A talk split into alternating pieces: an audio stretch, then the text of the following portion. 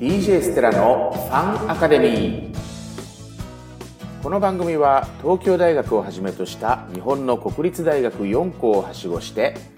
心理学哲学経営学などを学んできた私 DJ ステラが心ある世の中を目指して楽しく分かりやすく文系の学問を発信する番組です。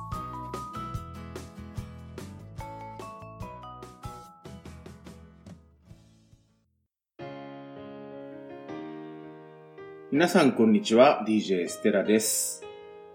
このポッドキャストでは心ある世を作るっていうことをテーマにして、えお話をしてみようと思うんですが心あるよっていうのはどういうことなのかっていうのを今日第1回のテーマにしたいと思います。私の好きな心理学者でカール・グスタフ・ユング、ユング心理学という心理学の流派を作ったことで有名な方がいますが、彼はこんな言葉を残しています。午前中の真実は午後には嘘になる。これが今私たちが直面している大きな時代の転換、このことをよく象徴している言葉なんではないかなというふうに私は思っていまして、今この世の中というのは、これまでですね、えー、供給不足、つまり人がどんどん増えていって、それに対して物の生産が追いつかないので、えー、そのどんどんどんどん増えていく人、そしてどんどんどんどんその人々が増えながら欲望がどんどん、物に対する欲望がどんどん際限なく膨らんでいく。そこに対して、こう、作れば売れるという感じで、こう、作り手が自分の都合でどんどんどんどん、まあ、ある程度自分の都合で物を作っても、どんどんどんどんそれが売れていって、お金も回っていく。こういう、こう、供給不足の世の中で、こう、欲望がどんどん膨らんでいき、欲望と欲望がぶつかり合う。そこでこう産業の世界では企業同士の競争だったり、あるいはそれがさらに膨らんでいくと国と国とのぶつかり合いであったり、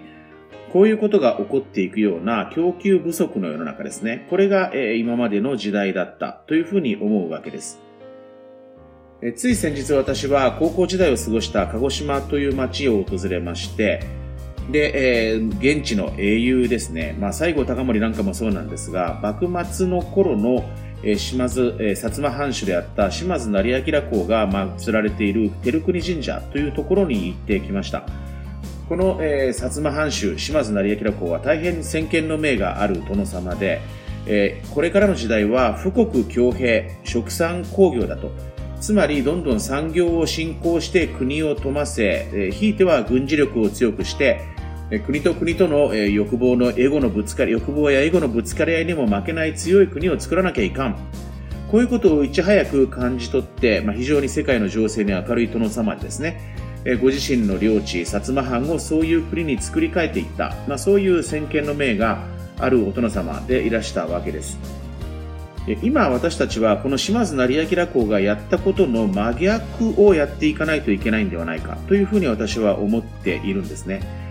今までが供給不足、えー、人が増えていって物が足りない世の中だったと作れば売れる世の中だった欲望がぶつかれる世の中だったとするならばこれからは真逆で人はどんどん減っていってます。で、まあ、物がもう行き渡ってしまってもう欲望の時代も終わって物はどんどん余っていき人は減っていく。こういう供給過剰の世の中へと社会は大きく転換すでに転換してしまった。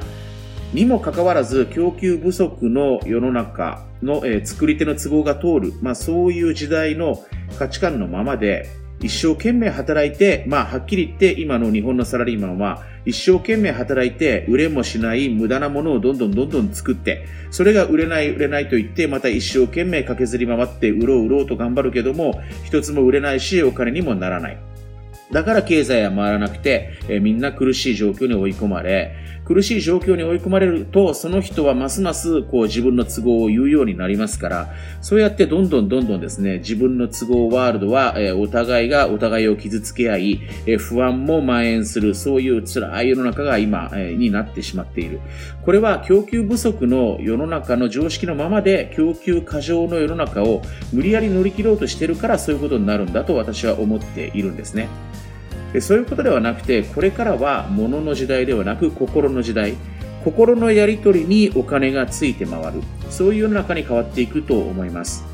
ですからこれからは心から自分が好きなこと、えー、サービスを誰かに提供して心からそれを喜んでくれる人のところに行って提供してで、えー、喜んでくれた人がありがとうと言いながらお金を置いて帰る。こういう全くこれまでとは違った仕事のあり方あるいは働き方生き方といったようなものが問われるそういう供給過剰の時代は心の時代そんな時代の転換を先駆けて心あるよう作っていく、そんなポッドキャストをやっていきたいな、というのがこの番組をやっている私、DJ ステラの思いです。これからも心あるよう作っていくために、お耳をお貸しいただければと思います。第1回の放送はこれで終わります。また第2回お耳にかかります。ありがとうございました。